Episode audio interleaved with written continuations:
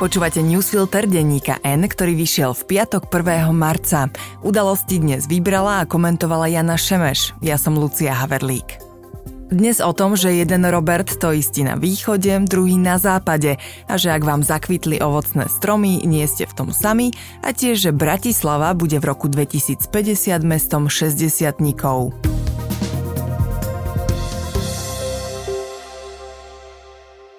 Premiér Robert Fico si užíva svojich 15 minút slávy v ruských propagandistických médiách za svoje výroky o Ukrajine aj za to, ako si počínal na samite v Paríži s volanom prezidentom Macronom. V Moskve si už lepšiu hlásnu trúbu nemohli želať. Jeden z jeho najbližších ľudí, Robert Kaliňák, medzi tým v rádiu, ktoré svoje poslucháčstvo síti konšpiráciami a nenávisťou voči západu, rozpráva o tom, že Američania sú féroví, rešpektujú červené čiary a vážia si partnerov, ktorí si vedia povedať svoj názor. Výborne. Najbližšie si červené čiary a vlastný názor môže nejaký slovenský vysoký predstaviteľ vyskúšať pri rokovaniach v Moskve, ktorá nás má na zozname nepriateľských štátov. Len či sa mu to podarí, lebo z predklonu rešpekt veľmi nevyžaruje. Kaliňák, ktorý sa vo štvrtok zúčastnil v Južnej Karolíne na slávnostnom podujatí, kde si s predstaviteľmi našich ozbrojených síl prevzal prvé dve zo 14 stíhačiek a ďalšie štyri sa možno ešte dokúpia, zazmluvnených za premiérovania Petra Pellegriniho, zjavne zabudol na to, akú hystériu a nenávisť šíril spolu s inými smer, keď sa príjmala obranná zmluva z USA, DCA. Teraz sa totiž tvári, že je v pohode, hoci sú tam nejaké drobnosti, ktoré by sa mohli prehodnotiť. Napríklad to, že ak sa americký vojak u nás dopustí trestného činu, musí sa to nahlásiť našim úradom v prípade, ak má sadzbu 3 roky, kým v Česku táto povinnosť vzniká už pri čine s trestom ročného väzenia. Dokonca aj poslucháčstvo a čitateľstvo alternatívnych médií by si mohlo všimnúť, že ak toto má byť problém, tak je to len taká malina v porovnaní s tým, čo Smer, ale napríklad aj generálny prokurátor Maroš Žilinka ešte pred dvomi rokmi šírili o DCA. Teda, že je to okupačná zmluva, Američania k nám budú môcť doviezť jadrové zbrane a ich vojaci a konvoje sa budú po Slovensku voľne pohybovať.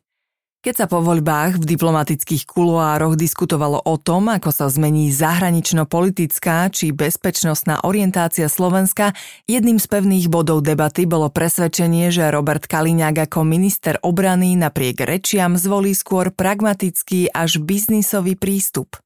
Čo sa asi čakalo menej, bolo to, že Robert Fico bude až taký opántaný kremelskou propagandou a šírením nenávisti voči spojencom a že ich bude až tak nehanebne opľúvať.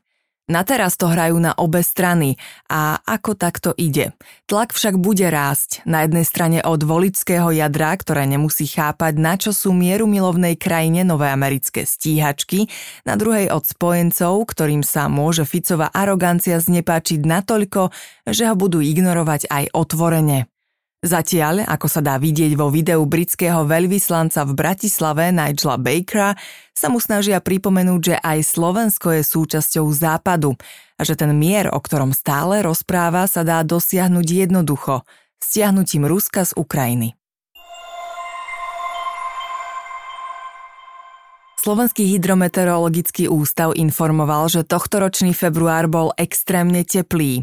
Odchýlky od priemernej mesačnej teploty za roky 1991 až 2020 boli od 7,8 stupňa na Lomnickom štíte až po 7,3 stupňa v Hurbanove.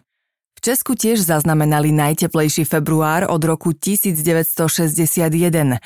Bol dokonca teplejší než väčšina marcových mesiacov. Slovenskí záhradkári hlásia, že im kvitnú marhule či broskyne, ktoré sa poponáhľali o zhruba mesiac a pol. O extrémnych teplotách, ktoré sú výsledkom klimatickej zmeny a čiastočne aj fenoménu El Niño, u nás je jeho efekt minimálny, informujú zo severnej pologule, kam prišla jar veľmi skoro, i z južnej, kde sa práve končí leto charakterizované neznesiteľnými teplotami a súžujúcim suchom podporujúcim rozsiahle požiare. Agentúra Reuters sa odvoláva na troch vedcov, ktorí jej potvrdili, že tento február bude veľmi pravdepodobne najteplejším februárom v histórii meraní. Ak by sa to potvrdilo, išlo by o 9. mesiac v rade s historicky rekordnými teplotami. Definitívny verdikt bude známy 14. marca. Aj tak je už zrejme, že tohtoročný február bol veľmi zvláštny. V Japonsku kvitnú sakúry o mesiac skôr ako zvyčajne. Modré kvety, žakarant, ktoré zväčša rozkvitajú neskoro v marci, zasypali Mexiko už na konci januára. Lyžiarske svahy v Európe sa zatvárajú. Vo Francúzsku v snahe zachrániť sezónu lákajú turistov na miesto na lyže na horské bicykle. V americkom Texase bolo tento týždeň o 22 stupňov viac, ako je februárový priemer. Padol aj rekord 38 stupňov. Jeden z vedcov oslovených agentúrou Reuters, Andres Leverman z Univerzity v Postupime, hovorí, že takto sa prejavuje efekt topenia ľadovcov a zvyšovania hladiny mora spôsobený globálnym otepľovaním. Vedci očakávajú, že teplotné extrémy budú celý rok, možno prekonajú aj minuloročný rekordný rok.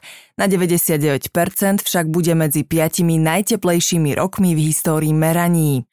O efektoch klimatickej zmeny na poľnohospodárstvo a hospodárstvo, počet a rozsah prírodných katastrof, ľudské životy, zdravie či majetok, ale aj na geopolitické udalosti vieme už dosť. Napriek tomu stále zaostávame v cieli udržať globálne otepľovanie na bezpečnej úrovni, ktoré sme si ako ľudstvo dali na klimatickej konferencii v Paríži v roku 2015. Tých, čo predpokladali, že v Bratislave by o 26 rokov mohlo žiť 700 či dokonca 800 tisíc ľudí, schladila publikácia Metropolitného inštitútu Bratislava.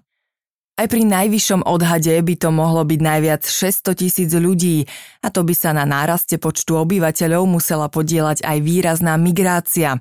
Reálnejšie je podľa autorov publikácie to, že v roku 2050 bude v Bratislave žiť niečo cez 500 tisíc obyvateľov.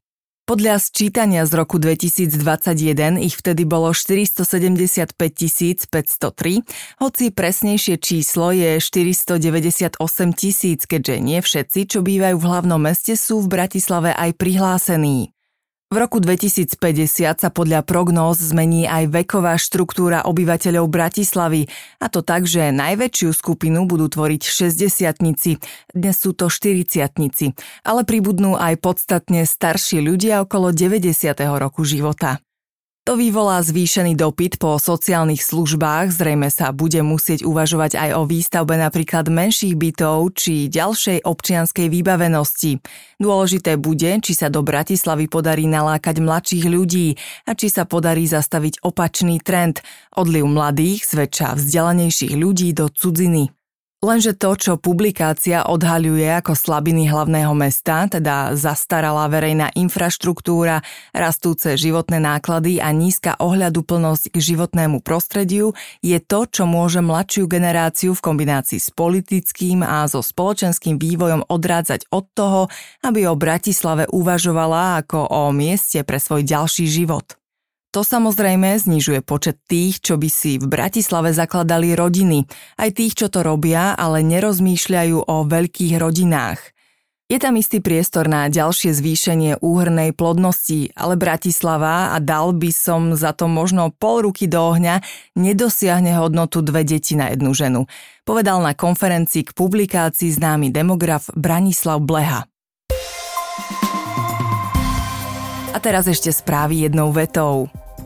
SAS predstavila kandidátku do Europarlamentu. Na čele je Richard Sulík. Na kandidátke sú okrem odchádzajúceho predsedu strany poslanci Juraj Krúpa, Vladimíra Marcinková či Jana Bito Cigániková.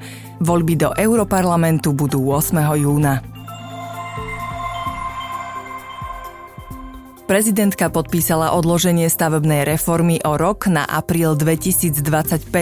Zmeny z čias bývalého vicepremiéra Štefana Holého odsunuli poslanci koalície a opozičného KDH. Zuzana Čaputová uviedla, že to bolo podľa nej nevyhnutné. Polsko od polnoci na nedeľu končí kontroly na hraniciach so Slovenskom. Varšava uviedla, že sa stabilizovala situácia na balkánskej migračnej trase a znížilo sa nebezpečenstvo súvisiace s ilegálnou migráciou na poľsko-slovenskej časti hranice. Ľudia na Slovensku podľa prieskumu Fokusu hovoria, že im mesačné príjmy v Lani skôr klesali, než stúpali. Myslí si to 29% opýtaných. Nárast príjmov hlásilo 22% respondentov. Podľa štatistík v Lani pritom už začali reálne mzdy v mnohých odvetviach rásť. Matúš Šutaj Eštok chce navýšiť základné imanie automobilových opravovní ministerstva vnútra o 2 milióny eur. Tvrdí, že dôvodom je stratová IT divízia. Portál Živé.sk už skôr upozorňoval, že po voľbách v nej začali prepúšťať. Deficit štátneho rozpočtu na konci februára medziročne stúpol o 7,5% na 1,22 miliardy eur. Daňové príjmy štátu sa pritom zvýšili o vyše 14%. Koalícia okrem iného zaviedla osobitnú bankovú daň. Ministerka Zuzana Dolinková preradila nemocnicu v Brezne do vyššej kategórie ako pôvodne bola. Oznámila to na tlačovke v Brezne, na ktorej bol aj Peter Pellegrini s riaditeľom železiarní Podbrezová a členom správnej rady nemocnice Vladimírom Sotákom. Reštaurácia Kolkovna v Bratislavskom River Parku ide do konkurzu.